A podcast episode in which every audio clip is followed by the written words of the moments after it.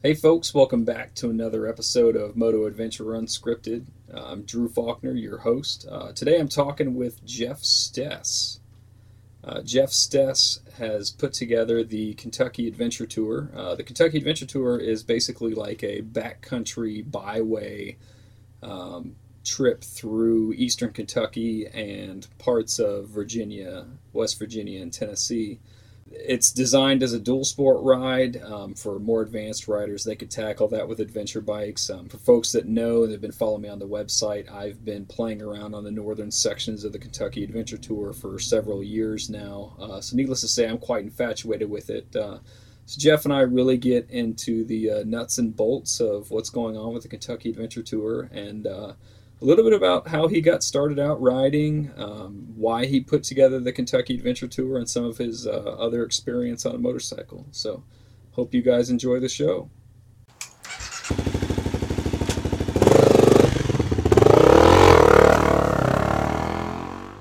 Okay, so we're sitting down with Jeff Stoess, Correct. and that's spelled with an O, but you can't actually hear the O. That's right. Doesn't sound like an O. so I'm sitting down with you, Jeff, because um, you are the I don't know. We call you the administrator of the Kentucky Adventure Tour, the creator of the. Maybe the creator. Yeah, that's that's not a bad word. It's uh, Creator. administrator sounds too uh, businesslike. I think. Let's keep it. Let's keep it blue collar. Huh? That's all right. Um, before we get into stuff for Kentucky Adventure Tour, tell me about like bikes. Like, you know, how'd you get into motorcycles? You know, do you have like a, a mini bike story. You know, that kind of stuff. So I started riding um, when I was about 15. Saved up my money and bought a uh, something that probably everybody had is an XR 100. It's a great starter bike. Um, that got me by for a couple years.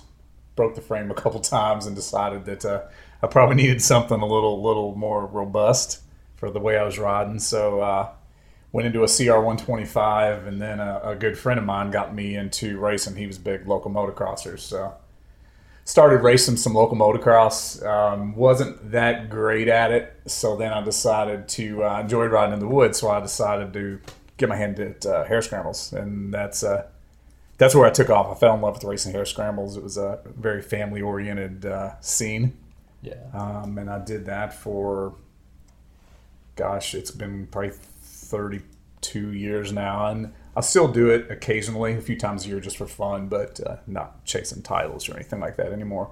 So how old were you when you started doing that? So you say you started right at 15. So yeah, so I guess when I started racing, uh, I was around seventeen. Are you still racing the 125 doing that? Now, No, when you said you were 17, you got into hare scrambles. Were you still riding the? the yeah, yeah. So I started. Yeah, I raced the 125 for a few years, maybe up until about 92, and then I bought a 250. So the first the first uh, years on the hare scrambles was on 125. Gotcha. So, what's in your garage these days? What's I'm sorry. What's in your garage these I'm days? never in the garage. So I've got a. uh, I keep it simple now these days. So I have a '99 DR350 that I use for kind of the longer rides, KAT style stuff, and I also have a '98 RMX 250 Suzuki that I'll do hare scrambles in some of the harder dual sport events like Renfro Valley, uh, that type of thing. Uh, I guess it's a dumb question to say which one you like better.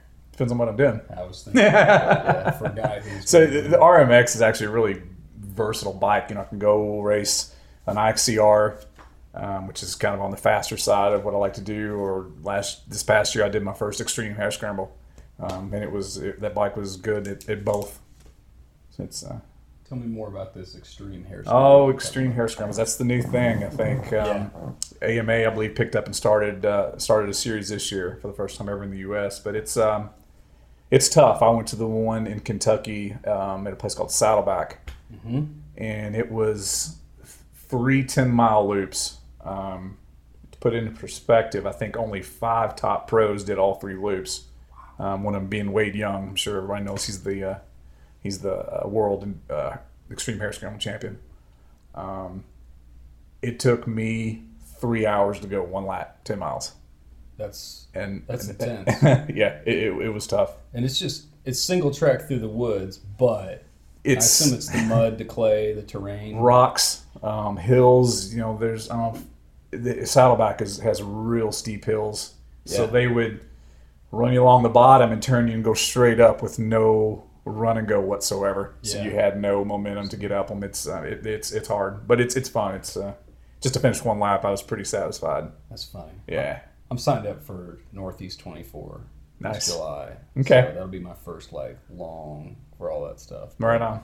I just I love being on the bike all day. So that's what I was thinking. Is I hear people talk about hard enduro and extreme enduro. So Mm-hmm. Same thing. it- and that's what makes me wonder when you say extreme hare scramble. Yeah, yeah. Is one a little bit more rocky technical, and the other one's just long, or is it? I think extreme hare scramble versus extreme enduro. I think the enduros are longer loops and sometimes just one loop. So I think that's where they define extreme hare scramble versus a extreme enduro is about how long the loops are. I think I could be wrong on that. Did you start out in rows with multiple people starting at the same It was time? um it was actually in rows of three.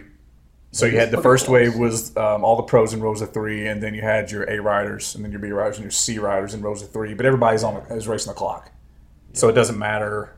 I mean, other than bottlenecks, it doesn't matter if you're on the first row of the pros or the last row nice. because you're, you're racing the clock. And if you're willing to talk about it, what do you do for a living? I uh, I am a shop equipment sales rep for Snap-on Tools. And you're just So I'm in sales. you're a motorcycle maniac on the side. Uh, I've, I've been called worse. I, obviously, I think that's how we met. Is both of us are kind of like uh, I, I do this thing that pays the bills, but uh, I, li- I live to be in the saddle. Exactly. We, we work to play. Well, obviously, if folks are listening, they're uh, they want to hear the details. So I'm, I'm first. I'm going to say, uh, what's what is the Kentucky Adventure Tour? Kentucky Adventure Tour is basically a 1,000 mile loop, roughly, around eastern Kentucky. So if you're familiar with the way Kentucky's laid out, you've got I 75 that runs from Cincinnati to Knoxville. And then east to west, you have I 64. So it's basically in that bottom southeast corner. So east of I 75 and south of I 64 or Mountain Parkway. It goes, spills over a little bit into Tennessee, a little bit into Virginia, and a little bit into West Virginia. And that's impressive. I mean, you said 900 miles, 1,000 miles. It, it, it's about about a thousand, maybe just a little bit shy, depending on what route you take. There's a main loop, and then there's optional hard loops. So it kind of depends on which loops you choose is going to determine the mileage. How much time do you spend in the other states?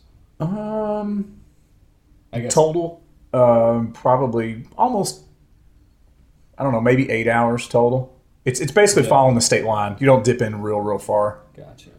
Yeah, I've, I've looked at the loop on the map and I knew that it touched each one of those. So when you say that to Mm-hmm. people, you know, people are like, "Oh my God, it's huge," and I'm like, and that's the other question, right? Is I'm sure, and this will come up. It's related. You know, how much of that mileage over the whole loop is paved versus unpaved?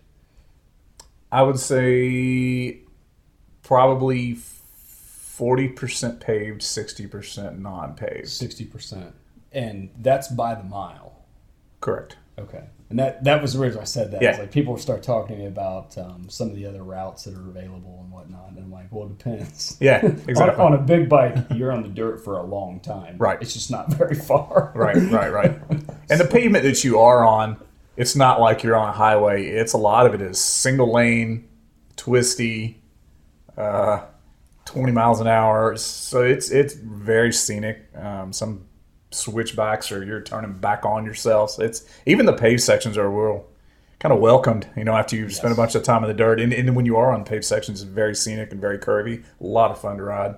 I mean, I'm biased. I mean, that's what I tell everybody. Like, Yeah. This Eastern Kentucky is my favorite place. Oh, to ride, for sure. And it's like, I meet a lot of guys, like I said, mixing mixing up with the race people, and it's like, well, uh, I don't want to ride dirt, or other people like, nah, I just want to ride pavement. I'm like, man, it's just too good here. Yeah. Like, you Yeah. get off of a trail, and the road that you're on is every bit as good as the dirt if you appreciate the pavement. But, Yeah, I've rode all over the country, and, and Kentucky is, is very unique, especially Eastern Kentucky. It's there's no place else like it.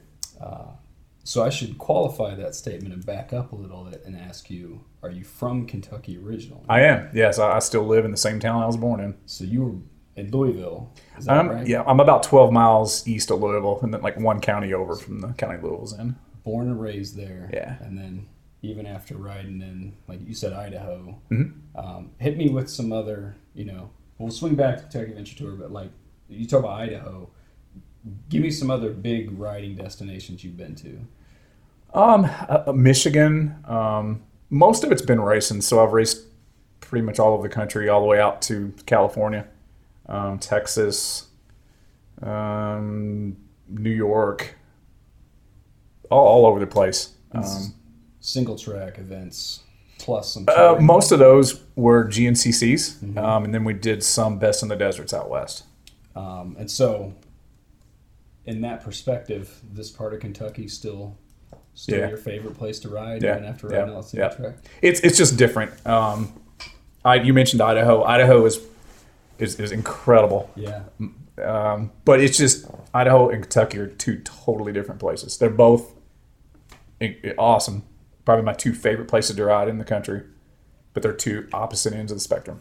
that's every picture I've seen of Idaho is just like got me all over it. Like I absolutely you know, want to want to go ride. Absolutely there. incredible. Yeah, it's it, and this is all related. Like you've actually raced, so you're a good person to ask about this. And I, the other guys I've started racing with, and I you know have been doing it longer. It made me think about um, the terrain here being so much different than it is there. That Yep. you have the you know elevation and steep inclines and rocks and this that and the other. Whereas here we have all the weird sharp changes in mud and clay and Yep. I just We have everything here. I mean, we don't have sand in Kentucky, Uh, so that's people I, don't believe you when you say that. But and it's not like the dude, the sand you see out west. It's a, it's just a different sand experience. to me it sneaks up on you and it's it, you have immense writing experience that i want to you know bring into the whole conversation as much as possible and as a guy who's got the adventure fever what I, what four years ago and and this is where i've pretty much cut my teeth on that part of the northern kentucky adventure tour and that's it as i tell people I'm like man i've got clay i've got deep mud i've got water crossings and you know Yeah, you got it all. Mountain Springs Road's technically not Kentucky Adventure Tour, but it's a microcosm of what you'll see. Yeah. Uh, I think it's Kentucky Hard One has got a lot of that same kind of stuff. That there's just Yep. you know, that's the first place I ever buried my bike up to the skid plate, where I just went into a puddle and it just stopped. Look And before you leap. well, I was. I looked at the puddle, and I was like, "I'm good if I skirt this on the right side." And it just sunk into the mud, like Mm-hmm. it looked firm, and it just, just quicksand right into it. Right. I've been there. so I, I knew all this time riding in that area that that was that was uh, the way that things were going to go. Um, so back to the Kentucky Adventure Tour. What made you decide to put this big route together and make it public to everybody? So in 2006 or 2007, I rode the Transamerica Trail, Yeah. which is a, uh, a, a route that goes basically all the way across the U.S. And while I was ri- excuse me riding that, and that, that that's a two weeks. That's a two week venture. That's a long haul. That's five thousand miles plus. I'm impressed that that's only two weeks. 'cause I've looked at it. That I mean that that's that's hauling. Eastern Tennessee to Oregon. Yeah, right? yeah, yeah. yeah. You got to stay moving all day long to do it in two weeks. But but I, I was thinking the whole time a couple things. It was a blast. I, I, I don't regret it at all. But I was thinking, I wished it was more difficult, mm-hmm. and I wish that you didn't have the logistics of trying to get the bike back. I didn't even think about that. Yeah. That's actually been one of the reasons why everyone has said, Drew, you got to go do the Transamerica Trail. I'm like, oh, I want to, but I've got the Kentucky Adventure Tour in my backyard, and I Right. haven't finished that yet. Gotcha. So, So so that's when I got to thinking. Okay, I've been riding Eastern Kentucky for years. I think I could put together a huge loop to where somebody could do it on a week's vacation and not have the logistics of riding or trailering or trucking back the bike from the ending point back to where you started. yeah. So I thought I can do a loop and I can make it more challenging f- and more catered to dual sport bikes than big adventure bikes like the TAT is. That was the next question I was going to ask you. So, y- you say the Transamerica Trail is actually geared toward adventure bikes. I think it is. Um, I rode an XR600 That's my next question. and it, it it was great, but it I could have easily done it on I wouldn't say easily, but I could have done it on a GS1200 with knobby tires. Okay. There, there is some spots in Colorado that that's rocky, That's where I was Yeah. going next. but it can still be done on a big bike with somebody that that knows how to ride a big bike properly or has got experience on them. Okay, that, and that that fits the bill. That's Mm-hmm. actually a conversation I just had about the backcountry discovery routes that Same thing. somebody was telling me. Oh, they're aimed toward ADV, and I'm like, Yeah. Because of what I knew about the TAT, I was like, Are you sure? Because I worry about that because folks Mm-hmm. go out and grab these big 500 pound bikes or whatever. And uh, hey, I'm raising my hand because I'm that guy. I have Yeah. the least well equipped adventure bike. But that bike could do the Transamerica Trail. okay, It could. yeah, interesting. I mean, So- it's, and it's over the years. It's actually the Transamerica Trail has actually gotten a little bit even easier. really Um, I, the, the- you know, Nevada was probably one of the hardest because it was real sandy. Mm-hmm. Now they don't go into Nevada; it goes up in Idaho, which is up in there. Um, as far as the Transamerica Trail is concerned, it's more dirt roads, okay. and that's a majority of the Transamerica Trail is gravel and dirt roads.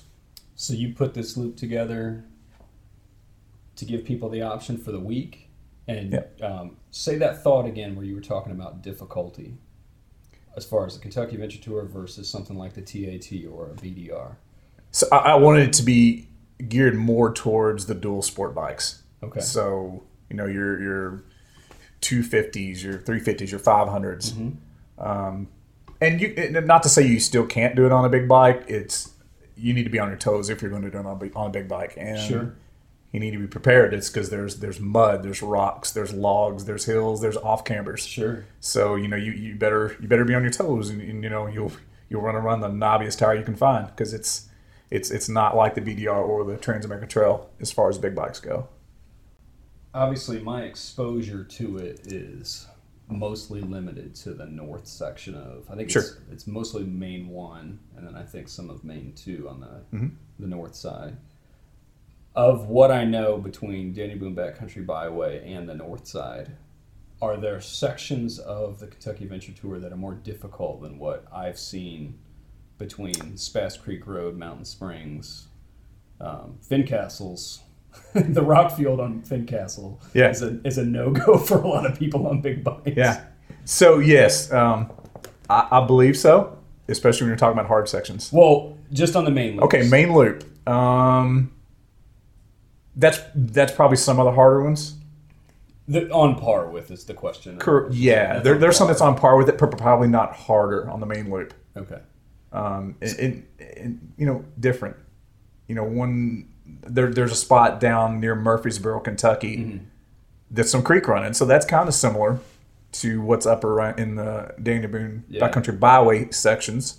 Um, but then it's got a hill climb coming out that's real long. That that's, Yeah. that's pretty muddy. So it's there's spots that are similar and and, and spots that are different. It's just Look- everything's different in Kentucky, like we were talking about earlier. It, I got a buddy of mine that I think I think he's bored with it. I could be wrong. I'm making an assumption or whatever. Um, and a lot of people are amazed that it's just it's just weekend after weekend. I'm going this weekend. Hmm. You know, like how do you ride? I'm like, "Uh, did it rain yesterday? It's a whole new trail tomorrow. It is. I, Thirty jeeps have gone through there since the last time I've gone through there, so it'll be a completely new trail.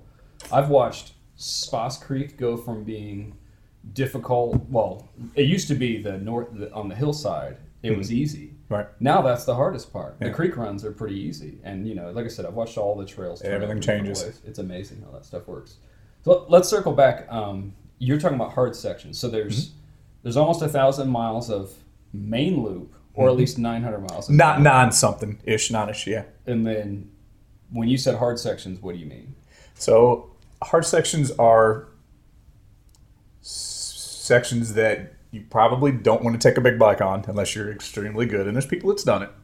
Um, but some of it is hardcore single track, um, big rocks, like logs.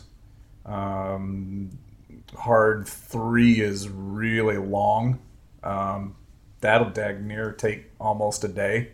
Is that S tree area? It is the S-Tree area. Um, plus, there's there's actually more than just the the the trail that goes from Turkey Foot to S-Tree.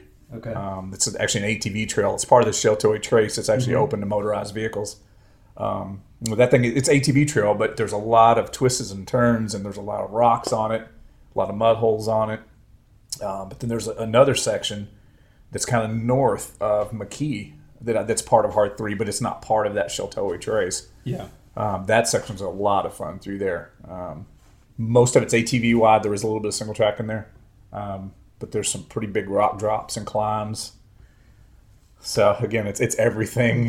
you know, it's That's, uh, I mean, it- it's on the list of questions. That it's tough.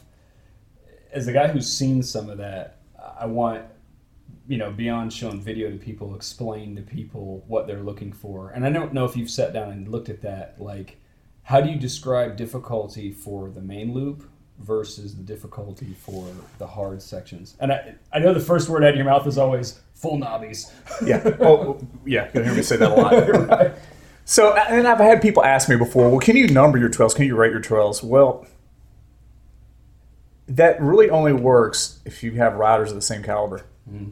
Because a hard trail to one person may be easy to another person. It depends on your riding experience and it depends on what you're riding. Yeah. So it, it, it's like okay, let's use hard uh, five for instance. That's Sure. another part of the Sheltowee Trace. It's got a lot of single track in it. I've been riding that trail since probably 1990. Um, so to me, it, it's it's fun. I don't personally consider it really hard, but if I take somebody that doesn't have a lot of experience in that type of terrain, they're probably going to hate me. so, and then that's happened. So, true story. That's that's funny because obviously I host a rally in May, um, and the same questions you get, I'm sure that's why I've sent you Yeah. the text of jokes about like you're you're an angel and a, and a, a superhero. Uh, I was going to get around to that one in a second. You know, how do you how do you handle some of those stuff? But I've I've tried to define as much as I can. It, it's tough. It is, and that's what I was going to say. Is in your defense, I think that's the challenge: is 900 miles. How many times a year? I mean, and this is a serious question. How many times a year do you ride the KAT? The whole loop in a hole. Well, I'm sure you do it in chunks. Yeah. So there's only been three times where I've sit out and rolled it, rolled the whole loop. Sure. Um, now when I go out and ride it, it's more exploring new stuff. Yeah. Um, and occasionally, we'll, we'll, you know, we'll go out and ride a day or two of it. Um, but yeah, um, most of the time now when I'm going out, we're, we're trying to find new stuff, and I'm always trying to take blacktop out and put dirt in. Absolutely. It- It's it's hard to do sometimes, um, but I try. Well, I'm always looking for new stuff that's it's legal and keeps us off the blacktop. So, and that's, I spend, imagine that's where you're at with it is that you've you've created this route, you've posted it publicly, and you know what's open and legal, and so you're just watching the news or the Forest Service for what's open and closed. Because I know we had that discussion about Hard Yep. Eleven. Yep. Uh, that Yep. That they were telling Jeeps to stay off of it for a while. Um, but although I, I don't know, did you put Hard Eleven back in, or did you put it motorcycle only? I, I did. It there. It, it got washed out in one spot really bad. Um, but they went in and they kind of fixed it to where it's much safer for sort Oh, okay. a, a Jeep to go through. But I, so I did close it for a little while for Jeeps just because of the safety factor. But now that's it's okay now. Yeah, so it's you're keeping up with the news, and then do you go out and just take a look at some Yeah, things? yeah. people Use like somebody if somebody comes back and says, "Hey, man, this this trail's washed out," so I'll I'll try to get out there as soon as I can and, and verify that, or or you know, or I'll ask them, "Hey, you know, did you get a picture of it?" And then I you know I'll go out, if somebody sends me a picture of something that's that's dangerous now, I'll, I'll take it back just going off of that, and then I'll try to keep an eye on it to see when it gets fixed so we can put it back. Yeah, you and I are cut from the same cloth in that. Because I'm always running the camera and stuff, so that's all I'm like. I just feed stuff to you, trying to be a nice guy, and I'm like, I guess I don't really know how this guy operates. I just, just do it. Uh, when we, so you talk about, you know, hard five. Um, do you have a favorite part of the KAT that you like the most? I like the hard sections. Uh, uh, uh, that's just been my thing. You know, coming from a racing background, I, I like the hard stuff. So yeah, hard five, hard four, hard three. Um, that's my favorite ones. Um, hard one, hard one's pretty fun. Yeah, I'm hoping to. I was it Sandy Ridge. I forget what the name of that road is. Uh, the very beginning of it, I skipped the last time on accident. I missed the Ah. turn and didn't think about it, and so I'm going to do that this weekend. I know the The beginning of hard one used to be really difficult in a four x four because there was a, a section off Sand Lick That's it. Road That's it. that was that was washed like you were going up. It was washed out on the left hand side, and you would pretty much drag your mirror on I've one seen side. those photographs, but it's been fixed recently, so it, that's not even an issue anymore. You just rode that the other day, and I saw that video, Yep, and I was yep. like, "This is not Yeah, what I It- it- it's I was like. I was looking for it. And I'm like, man, that I think I even mentioned it in the video. I that's the first time I'd been through there since since it had been fixed, and I almost didn't recognize the spot. That's wild. Mm-hmm. We'll see what that looks like. Uh, Holiday Hill was what we did before. That's what's on there, right at the end. Of So unfortunately, we had to remove Holiday Hill. Um, there was a land dispute there with um, a landowner that always let people ride through, and a new off-road park that went in. yeah, So unfortunately, we've had to take that out. Hopefully, someday we'll put it back in. But I guess I need to check the GPX file. The south end of Hard One still has a really long downhill rock. you talking about Hard One A though, right? Holiday Hill. Holiday Hill was on One A. Oh, Yeah, and then there, there's a regular Hard One, and there was a Hard One A. I remember that. Yes, that's what Holiday Hill. Maybe I wasn't on Holiday Hill, or I, Holiday Hill is a bunch of rock stairs. it, going down. That's it. Well, I guess we will have to. Yeah, the one that I to you about the other day. That's what that was the old One A. Maybe I got lost. I have to check my own GPX tracks. So there's that. Actually, that was somebody else. Never mind. Uh, well, that's what I mean. How many how many texts and emails Oh. do you field every day? And, and, and I, a, a bunch, but I don't mind it because I enjoy doing it. It's yeah, and it's same thing. It's cut from the same cloth. You know, when you're hosting a rally in that type of area, that's the stuff that you get.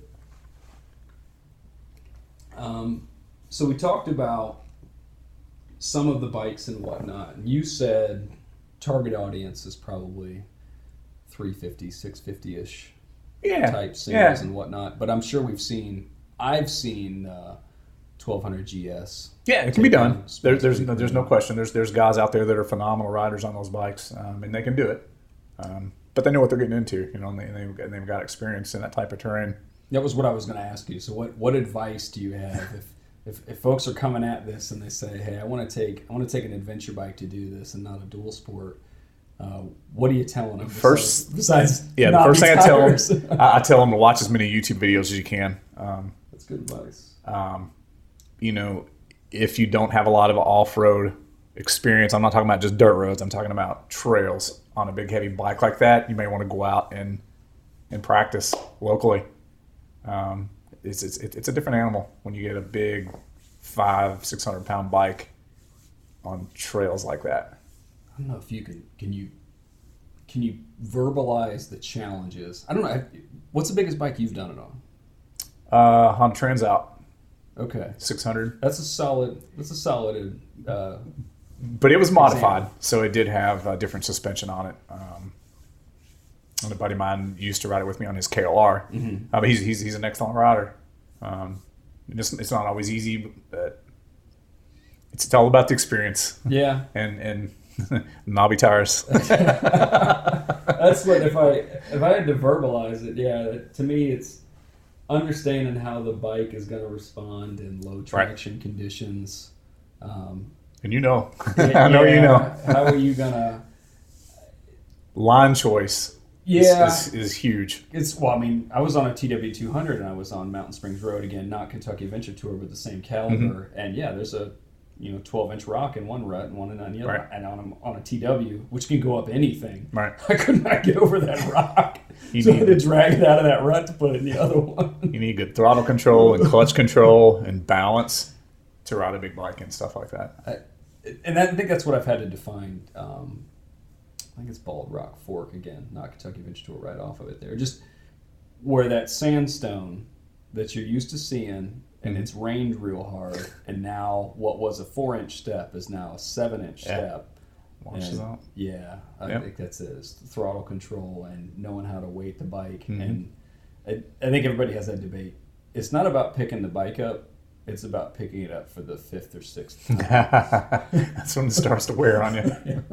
It- at Fincastle Road, that's what it was. We went up Fincastle Okay. Road with a couple buddies. Rocky. Yeah, well, it, it's the clay start. Yeah. So my buddy's on his 990, and, and that's it. You pick the wrong line in the clay, and Yeah. it's gonna You're going remind you. Of, yeah, so But in an instant, it changes from clay to solid rock base. yeah, well, that's it. It- it- I've told people on the big bike, uh, just jump in the rut. You're gonna be there soon Yeah. enough anyway. Yeah. Just embrace it and, and ride it. That's good. Good advice. Um, so, back to another question I meant to ask earlier, uh, and I know you get this a lot. Where do you start? it, it, it's a loop. You can start anywhere you want. Just pick um, the easiest place to get to. Uh, if you're driving a, a truck and trailing your bike, um, there's there's places along the way that are very friendly and open to leave, leaving the truck there. Um, uh, Hatfield McCoy Inn, Don and Kathy McCoy, they will Yeah. absolutely. You can leave your truck there. Um, he even has a shop. He'll let you work on your bike if you want. And they have a, Wow. yeah, they have a little uh, a hotel there and a little restaurant. Um, and they more than happy to let you leave their bike there, and it's it's a safe place. Um, Little Abner Hotel up in Slade, they're they're more than happy.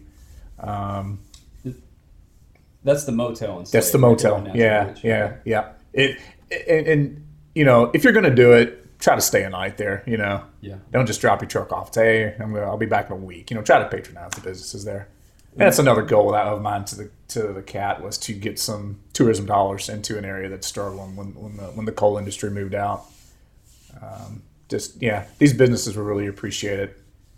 Um, matter of fact, a good friend of mine, Kent, he uh, he he works for the state. He had a meeting with the tourism board and some other uh, some other entities in, in the state today. Um, and he did a presentation on the KAT and how how it's bringing tourism dollars to these little towns and these state parks, and they just absolutely love the idea. What can we do on our end to help you out? So the, the state is actually loving this. Good. Yeah.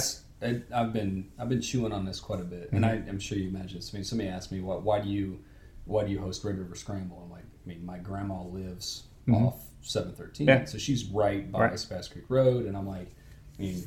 I grew up as a kid going down there and didn't realize that I'm like I took it for granted that everybody went you know Yeah. over the river and through the forest you know to grandma's house Right, and right. everybody had hundred foot cliffs in their backyard. Like, This place is amazing and I want people to see it. And then on top of that, what a what an economically depressed area that a lot of this yeah. stuff is. And so yeah, like don't don't hand me money. Go Right. go buy pizza and beer and whatever else it is. And, and and I, and- occasionally I'll get somebody that, that says, "Hey, man, I, it's it's Eastern Kentucky. You know, the hillbillies. Aren't you worried about you know getting shot?" That's not the case at all. I've been riding there for 30 years, and everybody is so friendly, asking you questions. Hey, where you been? Where, where are you headed? What? Uh, tell me all about what you're doing. It's not. Uh, it, it's not what the uh, the movies or the media would make it out to be. That the people there are very, very friendly. And I'm, you know, there's bad people everywhere, Sure. but I feel safer out there than I do in a big city. Um, so we talk about where to start, and then um, and you talked about Little Abner and um, shoot uh, the Hatfield McCoys. Correct. Where else can you stay? There's, um, I've got motels marked all along um, the loop, and you don't necessarily have to stay in those every day. It just depends on how far you want to ride each day. But there's plenty there to where you know if you want to ride 100 miles a day, if you want to ride 200 miles a day, you should be able to work it in to where you can get to a motel, or there's campsites marked along the way. So great campsites, Turkey Foot, Tree, and there's just there's several others that are that are really nice campgrounds or camp spots you could stay at. Um. And, and there's more out there too than what I've got marked, but those are the ones that I've used and I recommend. Yeah, and that was where I wanted to go back to that because you're talking about 200, 300 miles a day, and you're looking at 900 miles. So, you, what do you tell people is the average time that they need to plan? To Yeah, that's a good question. So, uh, uh, riding, I don't know, let's just say 200 to 250 miles a day, I typically can do it in five days. Um, and that's that's starting fairly early um, and maybe getting done around five or six. It, you're on the DR 350, Right. Are you camping? No, I usually stay in motels. I'm- Okay. well, I mean, it, I'm arriving at that point. At the ripe age of 37, I'm like, you know what? yeah, exactly. I like warm beds and dry roofs. yeah, yeah, I'm there with you. So, so getting up early, stay in a hotel so you don't have to break camp, and you Yep. can do 900 miles in five days. Yeah. And so that's a pretty, yeah.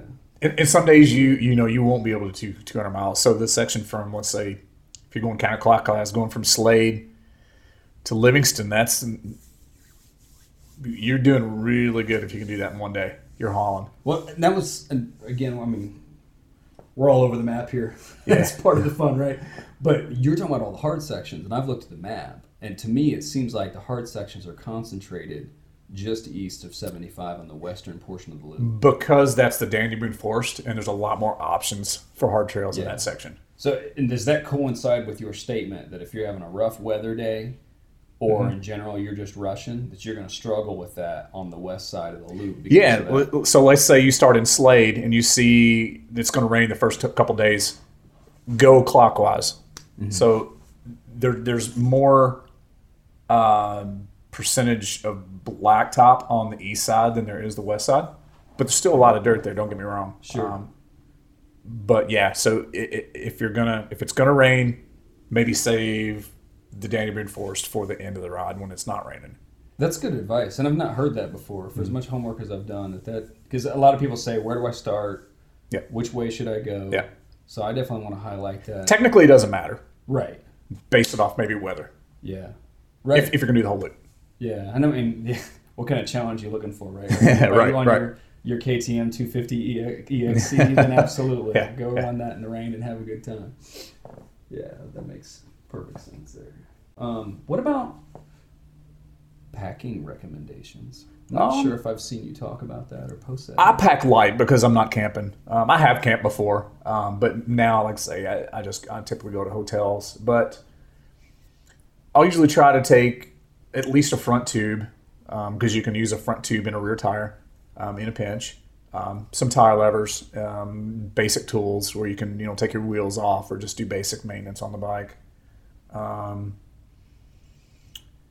oh shoot, just you know some snacks, water. You definitely want water because and, and snacks because there's there's times where you may not go through a town for several hours. So you know if something were to happen, you know it's nice to have those along with you. Um, it is pretty rural in some places. Well, I guess that leads me to well, first question is going to be if you can't fix something on the bike, where do you find somebody that can fix something on the bike? Well, hopefully you're taking a buddy with you. So I never recommend doing the KAT by yourself. So yeah, so in a case like that, you know, at least two guys in the group. The other guy can go try to find some help or try to find parts or whatever. Yeah. Um, I do carry a tow strap. I have towed buddies, and I've been towed out of sections before. It's not easy, but sometimes you got to do what you got to do to get out. You know.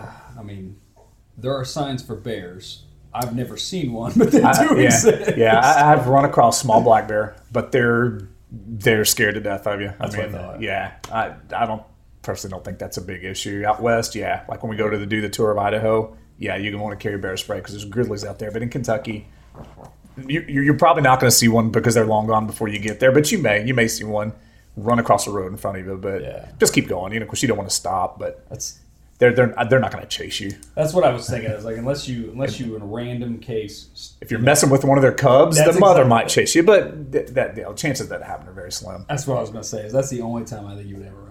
Um, I just made that joke because I'm like, that's the one thing is I do not want to be unprepared sleeping on the trail down there. And it's Yeah. really not. It's not that it's dangerous. It's just that yeah, I'd rather give towing a shot. Oh, one one other item I do carry is a Silky Saw. It's a brand of handsaw. Um, it's it's it's very good. It's actually what the the U.S. Forestry Service uses and recommends. I was turned on to it by the creator of the uh, the tour of Idaho, uh, Martin Hackworth. Um, the thing's great. You can really saw through a eight inch log in no time. It's it's a great saw to have, and it folds up.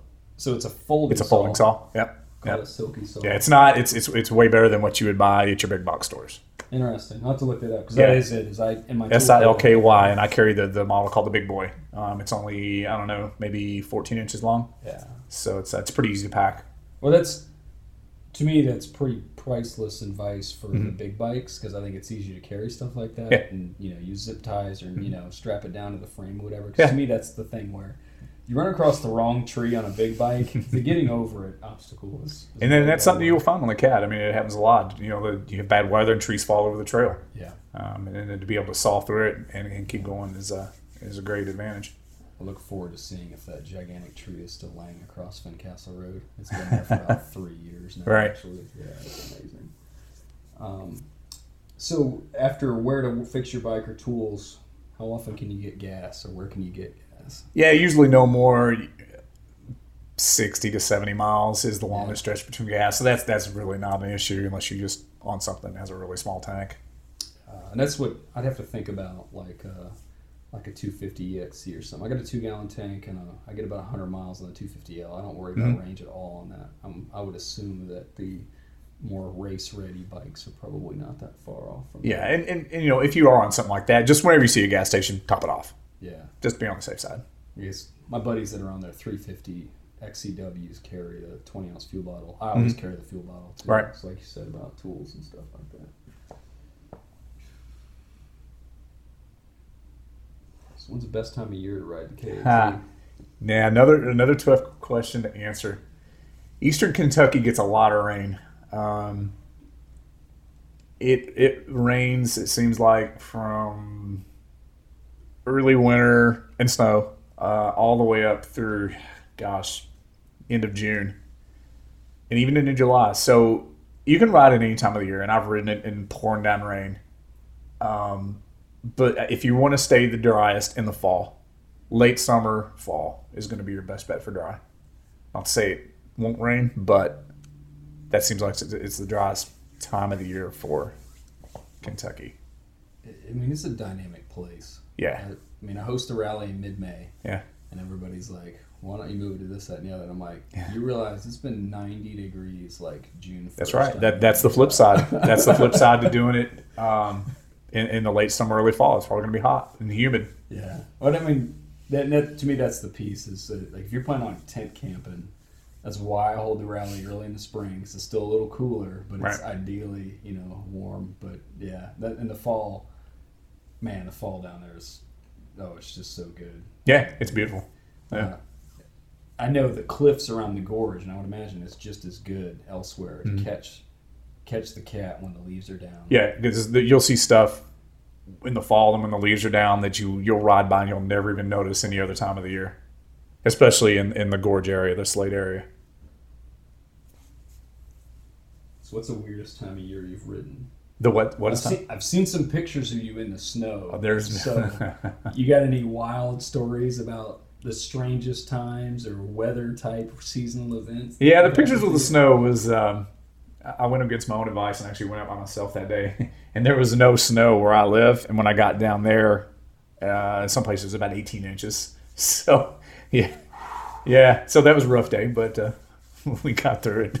That's good that played out because there's there's a lot of hidden culverts that I've run into down there. culverts and ruts and rocks and uh, yeah, it can get you. I can, I can only imagine that. That's yeah, that's wild. So where was that? I have a picture of your bike sitting sitting on the crest of a hill between some pretty big rocks. that is on hard four. Is that right? That's uh, just a little bit northwest of the town of Livingston. okay, yeah, that's how I hear people talk about. Yeah, from it's an area known as. Sand Springs. Yeah. Okay. Nice area through there. That's a, that's a fun hard section. Well, there was. I mean, I saw snow on the ground. It didn't look like 18 inches of snow, but Yeah, it, varied. There wasn't in that particular picture, but there, were some spots that was uh, it was pretty bad. so you ran ran the whole smash. No, no, I was just out exploring that day. Oh, okay. Yeah, Got that was actually a two day ride. I actually started in Slade and uh, and went to Livingston. So we used to have Townsend Cave, Yeah, which is unfortunately uh, landed on. Did they buy that property? Is that what happened? they're they're leasing it from the coal company. The coal company owned that land, and they they always allowed off road vehicles to go through there, and the majority of it was county road anyway. But they've now there's an off road park that's leasing that land for them. Um, that's the same issue that we're having that I had to close a hard one A. Yeah. And some of it's questionable whether whether the property boundaries are where they say they are versus where in reality that they are. brutal down there. Yeah, It's tough in the city. yeah, yeah, yeah. And it's if you if you bring in a surveyor, from what I understand, on a big piece of property like that, you're looking at eighty thousand dollars to survey it. So Oh, who sure. wants to pay that kind of money to fight it? Right. Yeah. Yeah. You gotta want that dirt pretty bad. Yes, there it is. There's some sad situation down there right now that, that that's blocking some land uses that, that, that people have been riding for years and years and years. So, members of the off-road park obviously still have that, and I've seen some videos of it. Um, the ultimate question was, that's a roadside attraction that I can think of. I'm sure there are others. Um, tell me about some of the roadside attractions that you get to see by being on the KAT. Yeah, there's there's one really neat cave um, on um, the main near S-Tree that's actually marked as a waypoint. Nice. It's um it's it's pretty cool. It's almost like a huge hole in the ground with a river running through it. um, that you can actually go down in quite a ways. Um, there's several. Because there's many natural arches up in the natural the, the Red River Gorge area that uh, that you can you can see, and that's that's a big hiking area. So there's you can get off the KAT and you can ride to these trailheads and, and hike a short distance to these huge um, natural bridges. Um, there's another one that's south um, southwest of the town of London. Um, it's called Double Arch. That's right on the trail. I mean, literally, you're going down a gravel road and it's 20 feet over off the side of the road that you can you know, ride right up to. Oh gosh, there's so much. Um, Well, I mean, that's to me, that's the glory of it. I'm just trying to. How do you verbalize Yeah. that without without pictures and images and some of that stuff? Pine Mountain State Park's beautiful, and that's a place where you may see some black bear. Um, uh, Kingdom Come State Park. This is, uh, I believe they call the the um, uh, shoot, the Grand Canyon of the East. Yeah, I think I've heard that. Yeah, I can't say I'm overly familiar with it. Uh, what about Hensley Settlement? Hensley Settlement is, is, is, is really cool, and it's it's a struggle to get up to it. So the Hensley Settlement was a, a settlement in the late 1800s and early 1900s. It's a group of people that lived on top of this mountain. Even for back then, it was off grid, and from what I understand, they only came down a couple of times a year um, to do trading. But so you ride up. It's a, it's an out and back trail because there's only really one way up and one way back legally. Um, It's very very rocky going up, a lot of switchbacks, but it's um, it's several miles to the top of that mountain. And once you get to the top, it's cleared, and they've restored these old this old settlement. So they've restored a lot of the buildings and the houses. And uh, at one time, there was uh, 160 people that lived up there. And Wow. then uh, I think the last person came off of it in like, 1950. Finally came down off the mountain. So you said it's two. It's two one way roads. Is that what Well, no, it, it's it's up and back. So there's no other entrance to it. there, there is an entrance on the Tennessee side, but that's um, by uh, I think it's a state tourism. So they, they have buses that take you up that can take you up the other side. That's what that is. Yeah, so you can't. And, and once you get to the Hensley Settlement property, there's a, a wooden fence and there's signs saying no motorized vehicles past this point. So you can't actually ride through it. Even Yeah. if you could go down the other side, you're not allowed to ride right. in the settlement itself. I looked at it real close on the map. It's it's it's very cool. It's like I say, it's not easy to get up there, but it's it's a very neat place. And then you Google it. It's called the Hensley Settlement. It's just, it's a lot of history up there. you took your. You got a Toyota, right? Um, I've got a Mazda, so I've got an '89 Mazda, which which is very very similar looking to the uh, late '80s or mid to late '80s Toyotas. It reminds me of the Hilux when I see those pictures. Yeah, it, it is look, it- exactly the Hilux. Yeah, that's what it looks like. And I have I have taken that up there. I was gonna say, I think that was the video I saw when you were scouting up. Is that your winter scout vehicle for? No, you know I don't do my truck as much just because on the bike I can cover so much more ground. Yeah. in, in a much quicker time. But I do enjoy taking my truck out some. Maybe t- once or twice a year, I'll take it out and do some playing around. That's funny. As a, as a bike guy, uh, and I only know the KAT as a bike guy, but I watch the guys in the Jeeps and stuff, Mm-hmm. Yeah. and I often think about what's what's difficult for me, as I assume some of the stuff is easy for them, and then vice versa. So That's really exactly nice right. How that stuff Yeah. I got a buddy that's got an FJ, and I got another buddy who's actually done several parts of the KAT on this 990 with me. He's got a Jeep, and I Nice. saying we gotta, Yeah. we gotta get these together. And, and it's not you know the KAT's not just a bike thing like you said. It's it's there's a, a specific version for bikes and a specific version for four x fours, and it's it's pretty equal about how many people do it. You know, four x fours versus bikes.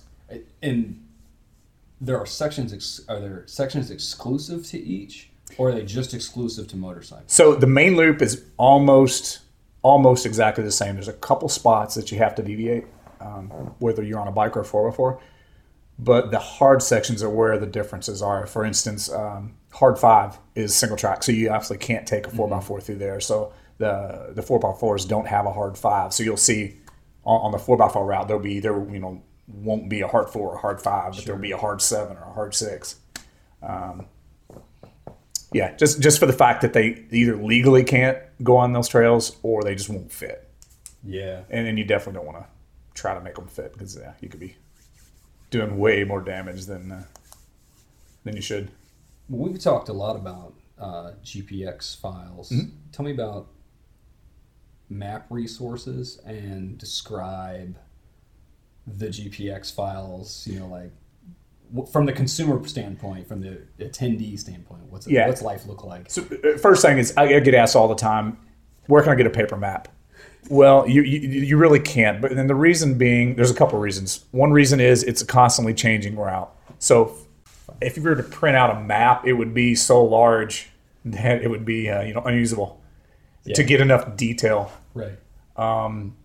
And it, or it would be multiple pages. Um, you know, it could be 20 pages to, to, to get enough detail to be able to navigate by a paper map because some of the roads are so rural and some of them don't even exist on paper maps. So what what I've done is gone to a, a GPX, and all that is that's a, a type of GPS file. Um, it's kind of a universal language when it comes to GPSs, and that's something that I can change as needed and just update it on the Facebook group page or the website. Um, and, and that's really the only way to do it. And you know, people say, "Well, I don't know how to use a GPS." Well, you don't really even need a GPS unit anymore. It's you got one in your pocket. It's a smartphone. Yeah. Um, and there's some really good apps out there that, and the one I use only costs two dollars. Um, Go on with that because I think that's to me that's gold. Yeah. Mm-hmm. I know what I use and I'm really stuck with that, but I think there's so many options. There is there's some great options out there, and, there, and the opinion opinions vary. Um, but that's all you need, you know. And it, it doesn't really take very long to figure out how to use them. Um, for the particular one I use, I've wrote a tutorial in the files section of the face group page. It's a step by step with pictures telling me exactly how to do it. Um, and everybody that's basically done it says, "Okay, man, that makes sense." Yeah. it, it, it doesn't take a long time to learn it. Even if you're a non-techie person, I'm really not that techie, um, and it didn't take me long to learn those those GPS programs. So how's the map broken up then? So there, there's as far as like the tracks itself. Right. I mean, I'm kind of leading questions. No, I get it. I It's understand. kind of like, how do you visualize that? Like, since we're doing like radio, you know, so it's like, how is the map? So so the map is is a, is a track. So it's, it's basically like a breadcrumb trail. So it's it's a fixed point on a map, on a line. The main loop is broken up into four sections. Uh, main one, two, three, and four, and then like you can color code it whatever you want, but I'll use like green for the main loop. Mm-hmm. The hard sections that break off of the green or the main, I'll color red. So that way, when you're when you're riding down the main, you see a track going off one direction. There's a red. Well, I know that's a hard section. Yeah. Is that kind of what you were alluding to? Right. And actually, to some degree, I mean, not only have I seen it and know what's going on, but even after playing with it, manipulating it, and borrowing it, and all that other stuff, I'm like, why four? Why four sections? So the reason that I broke it up is if you're using, uh, let's just say Garmin GPS, for instance, some Garmin GPSs are limited to how many track points you can have per track. So a, a track, excuse me, has has many. It's it's it's a whole bunch of dots that make up a line. Right. So let's just say uh, I think it's ten. Most a lot of the Garmin's will have a ten thousand track points per track Yeah. and you the more track points you have per track, the more accurate the track line is. I don't know if this isn't making sense or not. Yeah. But if, if I tried to do if I tried to do ten thousand points for the whole thousand mile loop, the track wouldn't be very accurate. It wouldn't follow the Right. trails exactly. So then I have to break it up into tracks of ten thousand points each. Oh, it's. I mean, to me, it's invaluable to, to speak to what you're talking about. When I looked at the track for Kentucky uh, for Hard One, I was like, "This is a weird zigzag." Like, I think he stopped and got off the bike, and then I wrote it and went, "No, that's legit. Like, Yeah. that's this crazy There's- switchback that goes is down there's the a lot of switchbacks where you're almost riding back on top of yourself where you just were, but it's just that tight of a hairpin or, or switchback turn. I have ridden Hard Eleven at least twice. And I looked at it on the map last night and I realized that you have it set up to go down the hill and through the tunnel and back up. Yeah. And all this time I thought that, that was I thought that was a, a like a recording that was goofed up, And but that's intentional. That's actually, actually um, I recorded the track when I was riding. So Right. what you're seeing is what I actually wrote. and that's what I was thinking is that so you have over time ridden this, tracked it, Yeah. and are splicing these pieces together. So in the in the beginning, or when I when I have a new section that I want to make, I, I sit on my computer and I draw the track on my computer. Yeah. Then I'll go back and I'll ride it, Yes. and that that is an accurate recording of where the trail is. That's funny because this is our second conversation in person ever, and that's totally how I rock the same Right. thing. I'm like, "Yeah, that'll work.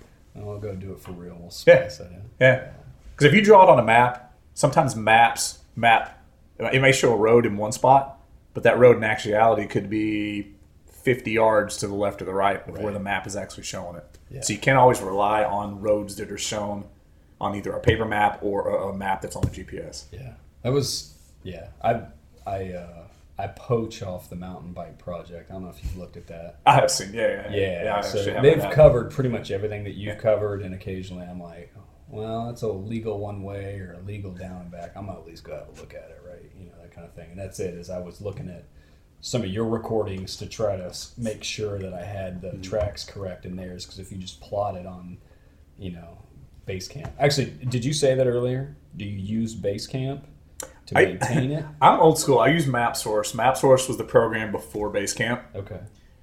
To, to, to me, I just use it for so long. When I try to use Basecamp, it, it I'm like, man, this is above my, my skill set. Okay. MapSource is, is very easy and user friendly to use. Map uh, Basecamp took it to the to the next level, Okay. um, which I haven't really got into yet. But there's actually something that we're working on that Basecamp does. Is this something that you can talk about, or you need I, to sit on? I probably can. Uh, so uh, my good friend Kent, uh, he's actually the GIS manager for the state of Kentucky.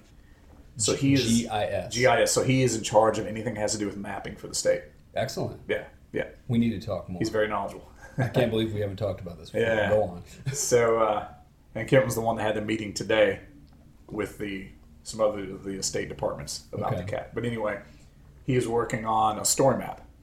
So what it'll be, it'll be a map that you can go online and it'll have say waypoints. Mm-hmm. So you can click on that waypoint that's on that map, and it's going to either bring up a picture of that particular spot, maybe it's a lookout, Yeah. or a natural bridge, or it could be a video. Mm-hmm. So if I videoed that particular section, you'll be able to click on it. It'll take you up to a, a video page, and you'll be able to see that section road. That's solid gold. Yeah, yeah, it's really cool. I'm excited about it. That's. We're really, really getting close to, to releasing it.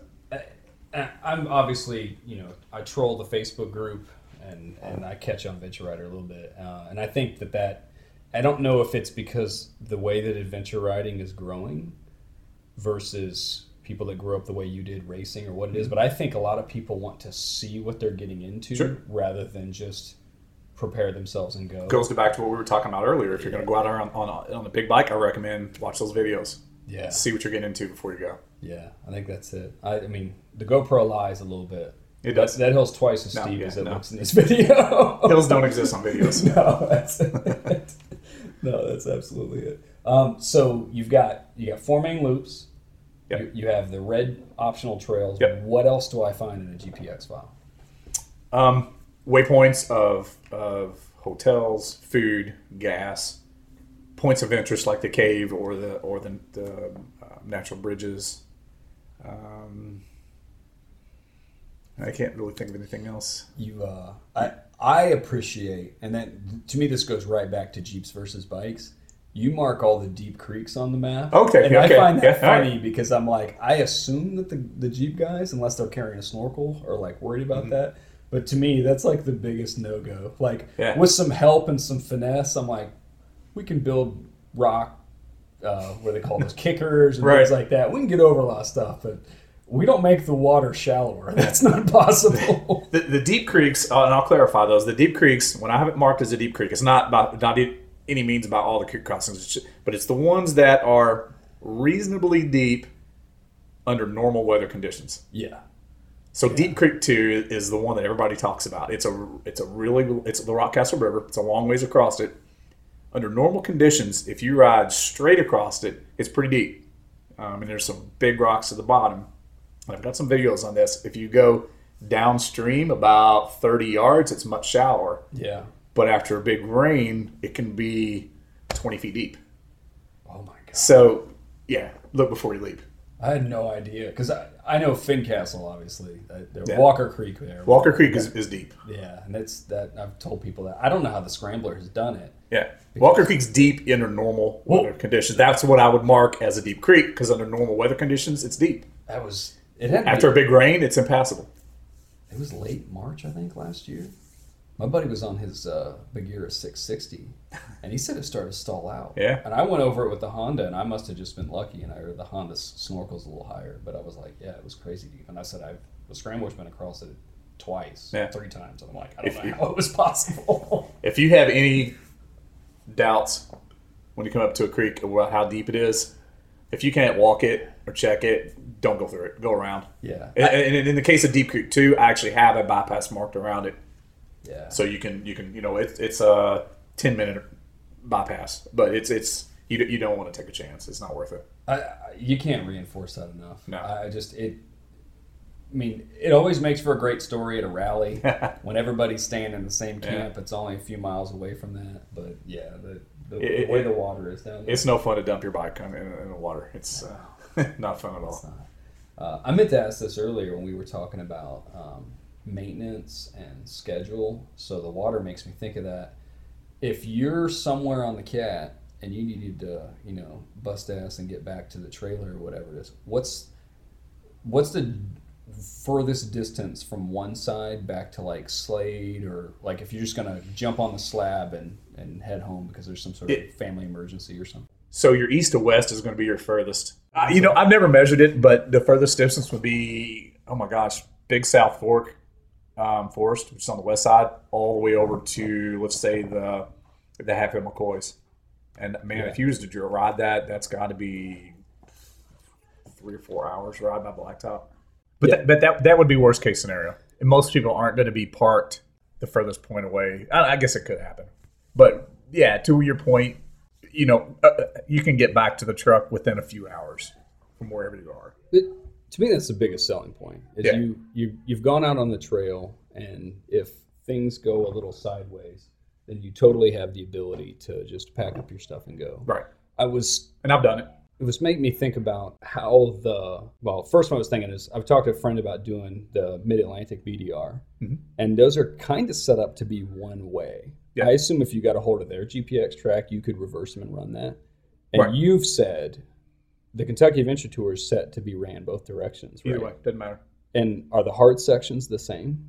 Basically, yeah. I mean, yeah, yeah you, you know, one direction is going to have a big hill climb. Well, if you go the other way, there's going to be a hill climb somewhere else.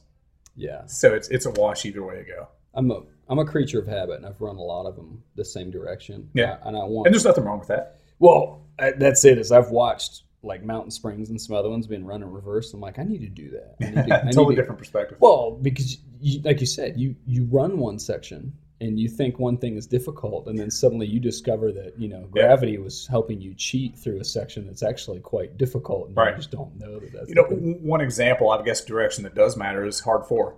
When you're running counterclockwise, there's a big downhill at the end.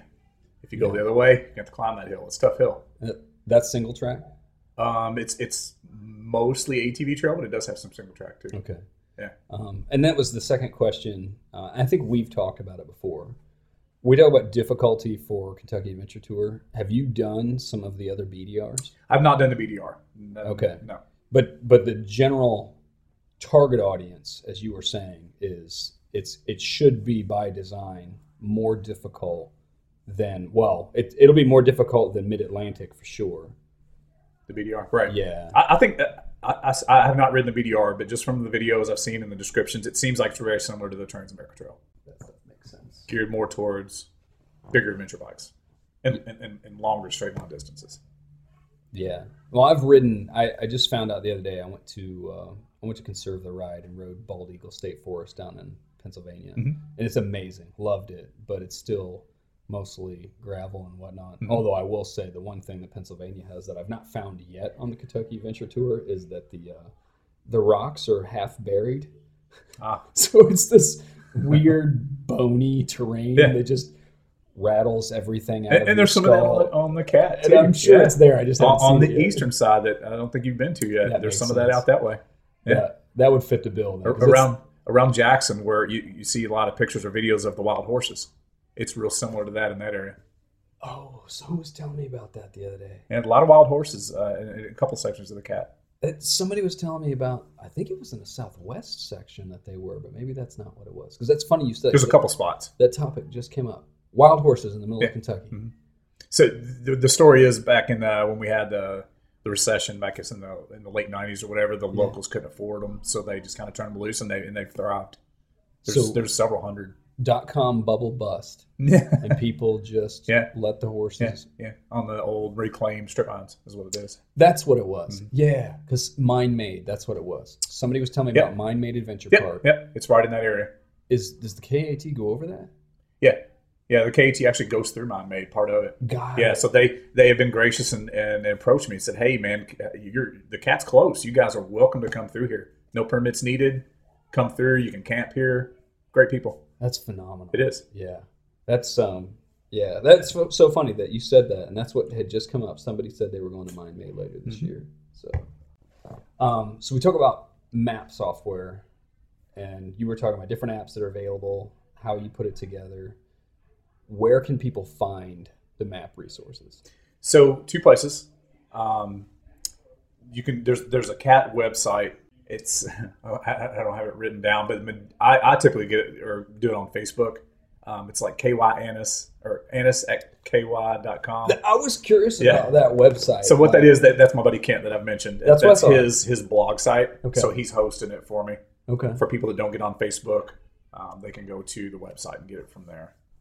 And so you can get it from the website, the Facebook group. Are those the only two places? They're the only two places. Reason being is um, because of the changes that are made. Mhm. So I'm trying to keep it simple. Um, I know there's some there's some copies that's that's that's out there on the internet. In some cases, I've seen them. They're five years old. They're way outdated. So you don't want to don't want to use those. Use the ones either from the Facebook group page or the website, So folks have downloaded them and they just host them somewhere. Is a is it a convenience or is it they're being a nuisance intentionally? There's there's uh, GPS exchange, for instance. That's Yeah. a place where you can you can upload GPX tracks for Sure. people to download, um, and you know somebody they'll just put it up there. They, I don't think they do it intentionally. They just load it and say, hey, maybe somebody may enjoy this. But what they don't Yeah. realize it's an ever evolving uh, evolving thing.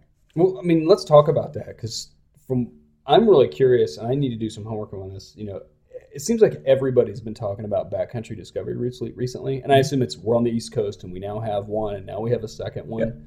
Um, but I mean, they have Butler maps for those and all this other stuff, and so I assume that those are relatively fixed. Yeah, How much does the KAT evolve? quite a bit. Go on. Um, yeah, the last change was just December, where I had to take out hard one A.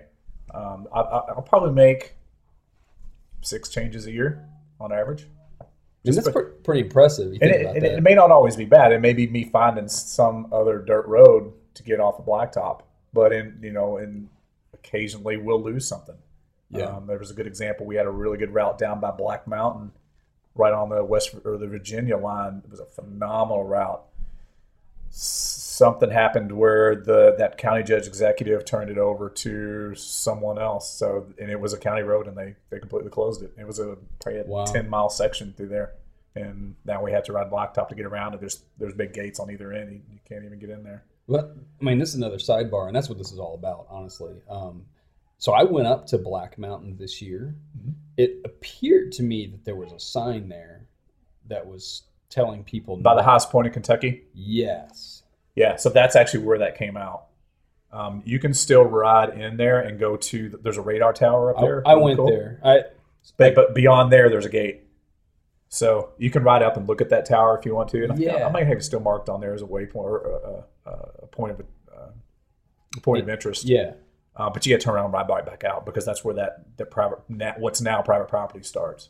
Okay. I, I'm glad you filled in the the gaps there. I mean, I used that as a uh, scavenger hunt point. And, Yeah, and that's a good one. Yeah, it depends on who you talk to, right? You know, because some guys are like, no hassle, no risk. I'm not doing it or whatever. So the sign scared a lot of people. So There's- what you knew about it. there's there's two roads and they're really close to each other, and one of them does have a private sign, drive sign on it, and there's Yeah. another one that does not. That's the one that actually goes to the radar. Th- th- I could be wrong. There, somebody could have added a sign recently that I haven't seen yet, Yeah. um, but it's it's county road up until that up until that radar tower. That was generally what I was thinking. Of. Yeah. Like, somehow they have to And- get out to this tower, and it probably belongs to the government. That's a good point. And all along the KAT, you'll see no trespassing passing signs on the side, like on a tree or whatever. Those basically mean don't get off of that road. Don't Mhm. get up and start trailblazing. It doesn't mean that that, that trail or road that you're on is is on private property because it's not. It's an actually a, county road or a township road. This just means don't get off of the road. Um, we, we've had a little bit of problem with that on um, Spaas Creek. People getting off of that road and climbing hills, and the landowners get pretty upset about it. So just you know, stay on the roads. Have Have you talked direct with some of the landowners, or you're just, I, I, you, I haven't personally, but? I know people in the area that have. okay. Yeah, I've been real curious about that. because there, there's some pretty uh, there's some hill climbs off there that people's really rutted out and done some land damage on those hillsides. It's tough, and I and I don't even know how to discuss this. And it's fun to do. I get it. I love climbing hills, right? but there's time and a place for it.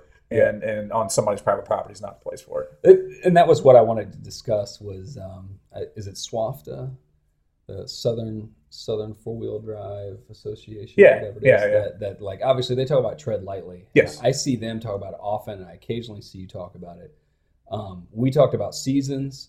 I, talk about do's and don'ts, mm-hmm. weather, preserve the trail. I mean, what messages do you have? And I don't drive a Jeep or a truck down there, so I don't Sure. really know.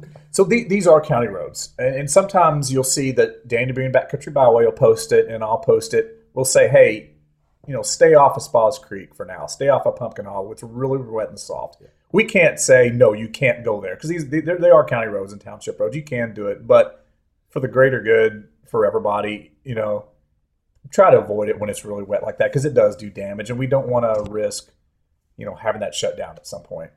Yeah, and that's yeah, that's absolutely. As I've said that, I've watched the evolution of you know Spaas Creek and Pumpkin Hollow. Actually, that was it. Is Pumpkin Hollow used to have a section of water that was probably never deeper than like four or five inches, and mm-hmm. I straight up about drowned the bike in it. Yeah. the last time the scrambler went down that. So it's between weather and jeeps. It's amazing how bad that stuff can get. The interactive map. That's what I wanted to circle back to. So is your buddy Kent gonna host that from his blog? It'll actually be hosted on the state tourism site. Um, Yep. So the, the state is going to provide that. will it be exclusive to KAT or it's just that the two It'll be on the whole tourism page, and I'm assuming Yeah. it's going to be there's going to they're going to it's going to talk about the KAT, and it'll say, you know, click here for the story map or something like that. I don't know. I haven't actually. I've, I've seen parts of the map, but I haven't seen how the page is going to lead into that map. Gotcha. Um, that's something that, that should be um, should be coming up here really soon. We were I was actually talking to Ken about that a little while ago. you talked to Rever at all? No, Are you interested? Well, sure, but but that, that that goes back to I don't want it in too many places because it's really hard to keep all the updates Yes. up to date. Yes. So that's, something that I got to watch for. and to me that was kind of wrapped into the like why did you put this together? And like in, is this how you spend your summer?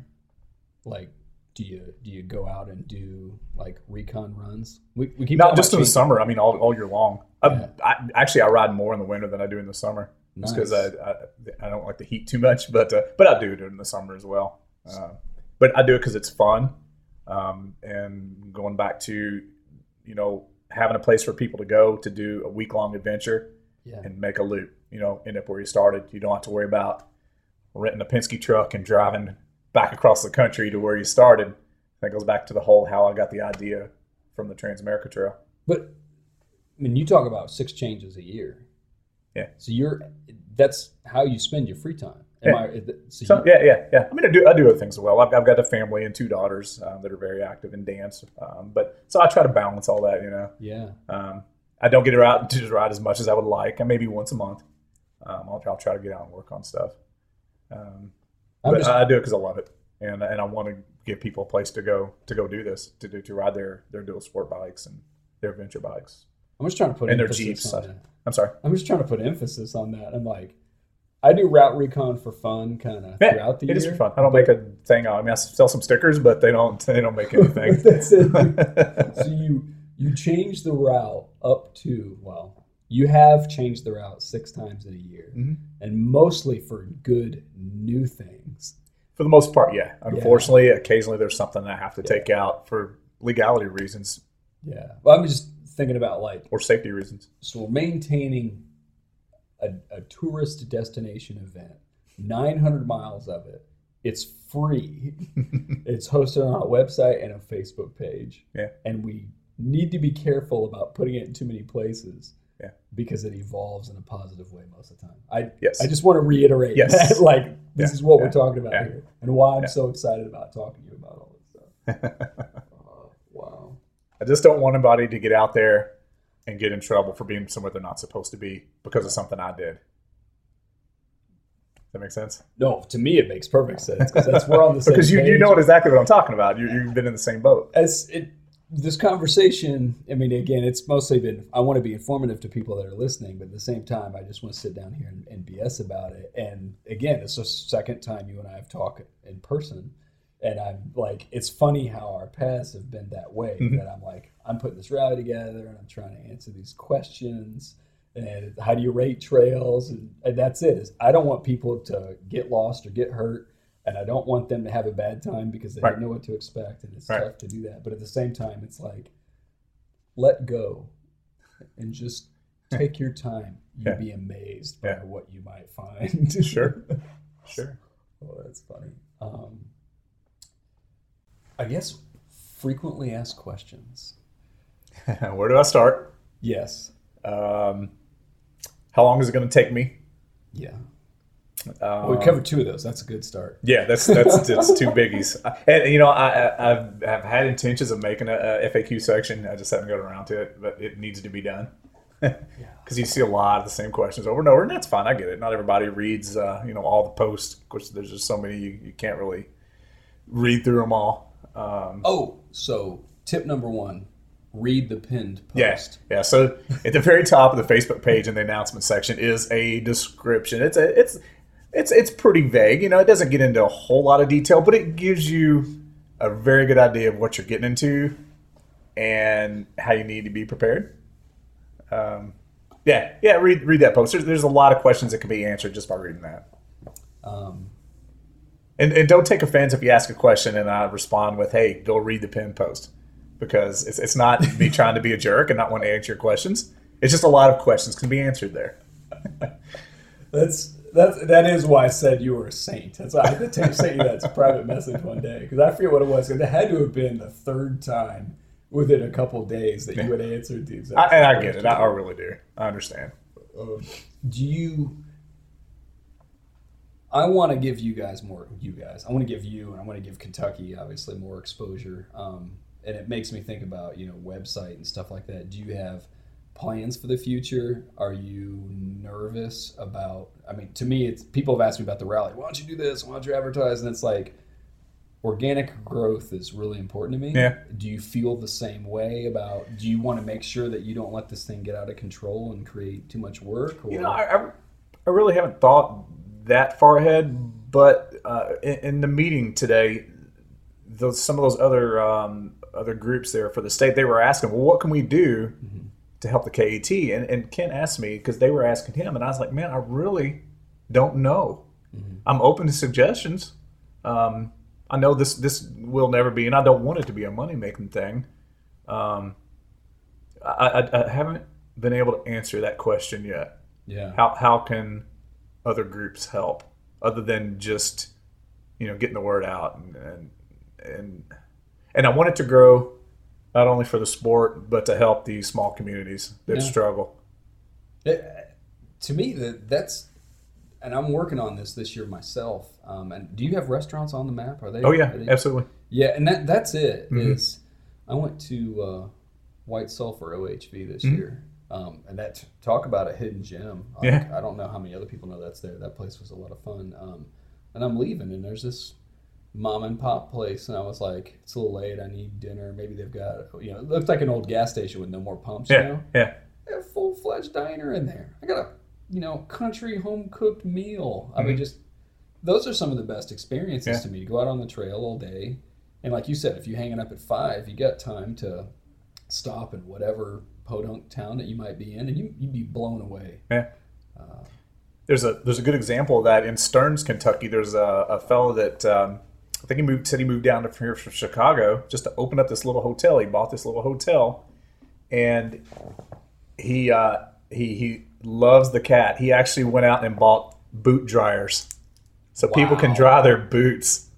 And he has behind this little hotel is is he has a pool and he has a gazebo and he's got um, a grill. You can bring your food back there. You can grill out.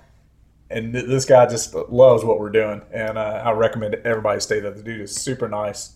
Um, it's very inexpensive. It's it's not a it's not a, a Holiday Inn by any means, Well- but it's it's it's just a really neat, quaint little place to stay from uh, uh, with a guy that really gets what we're doing and really appreciates the business.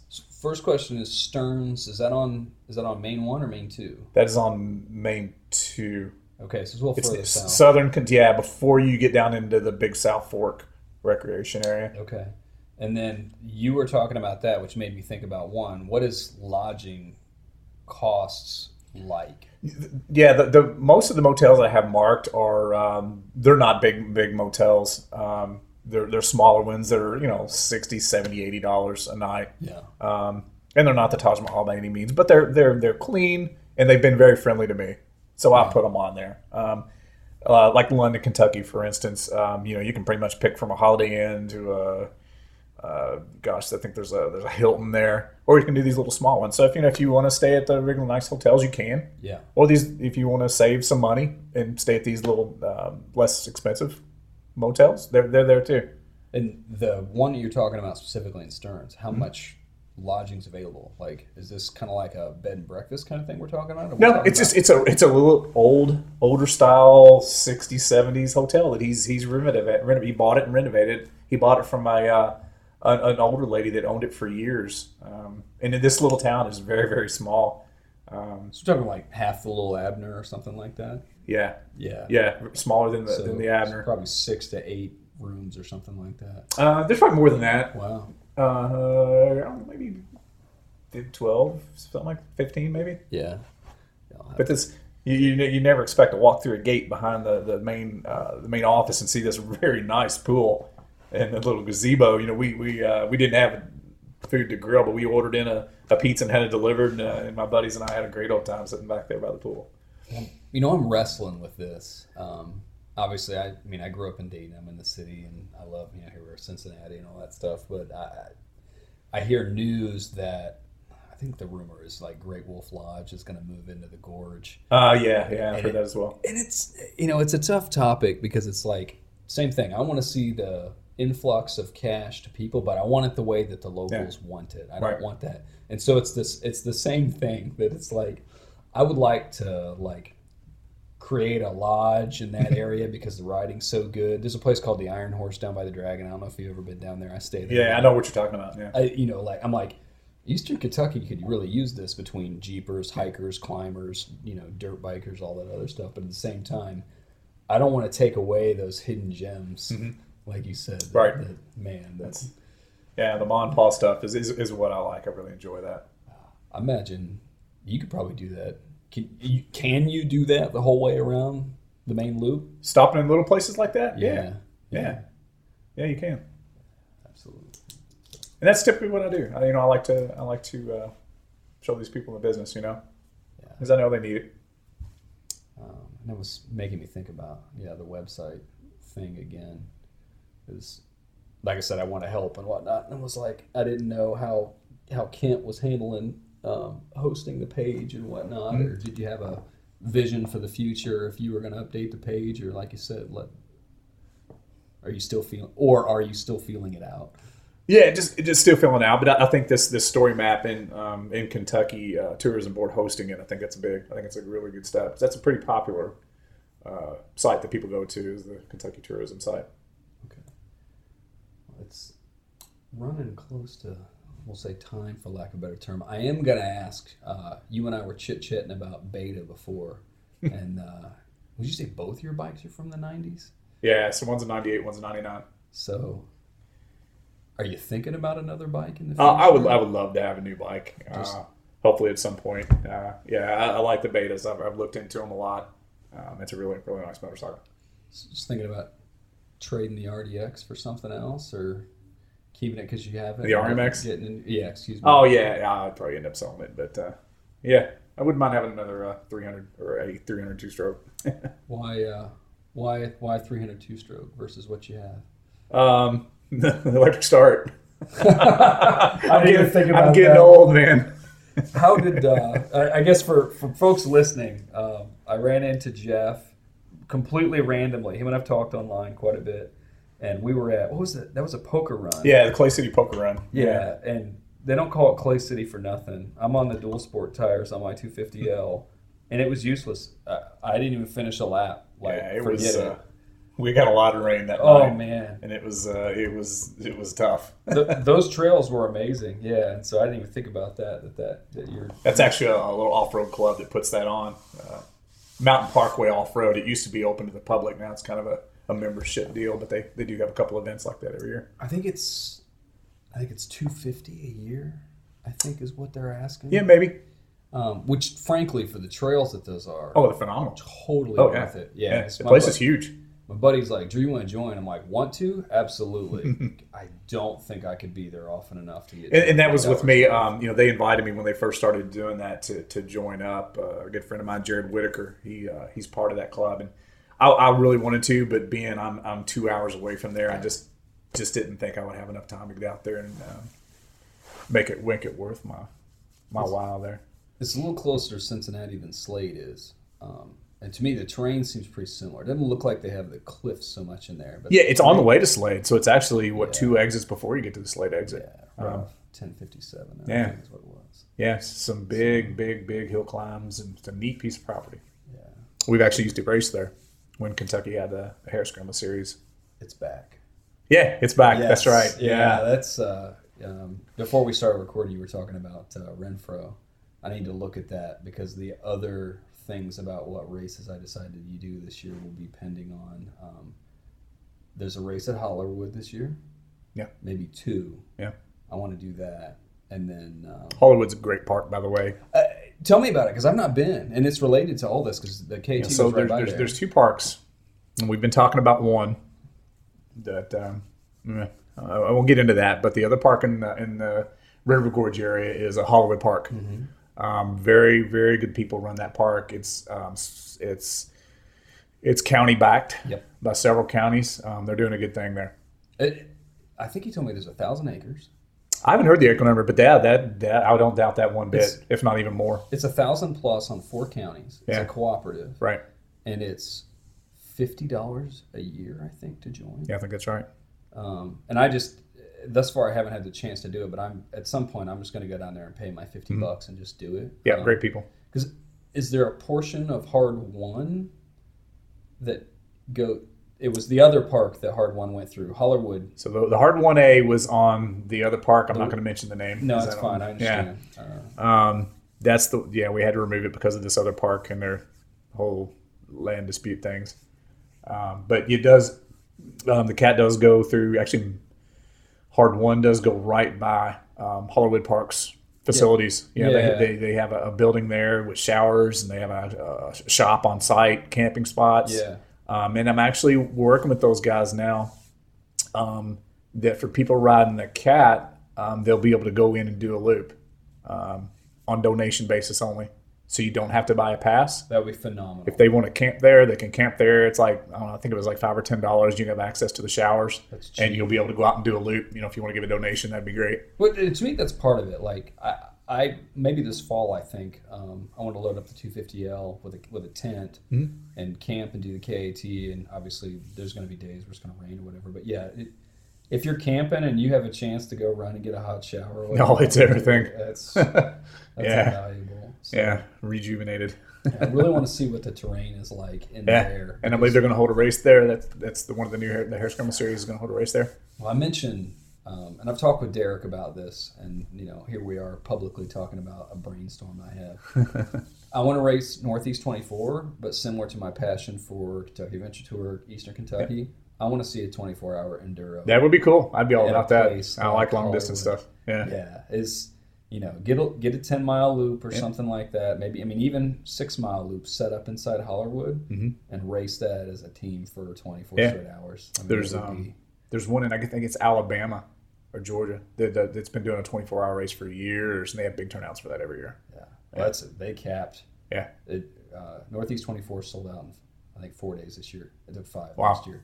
Like it, you know, I signed up and put my name on the line like from go because if I didn't, it, I was either Right. racing it alone or I'd get a team later. Like we didn't have time to mess that around with. that Yeah, it's a cool idea. Well, sir, I will let you uh, finish your evening here. I appreciate taking the time. No, thanks thanks for having me. So, Uh, for folks that want to find more info on the KAT, they need to go where? To the uh, just go on Facebook and search Kentucky Adventure Tour. And I, I apologize, I can't uh, say the ex- I can't think the exact web address off the top of my head.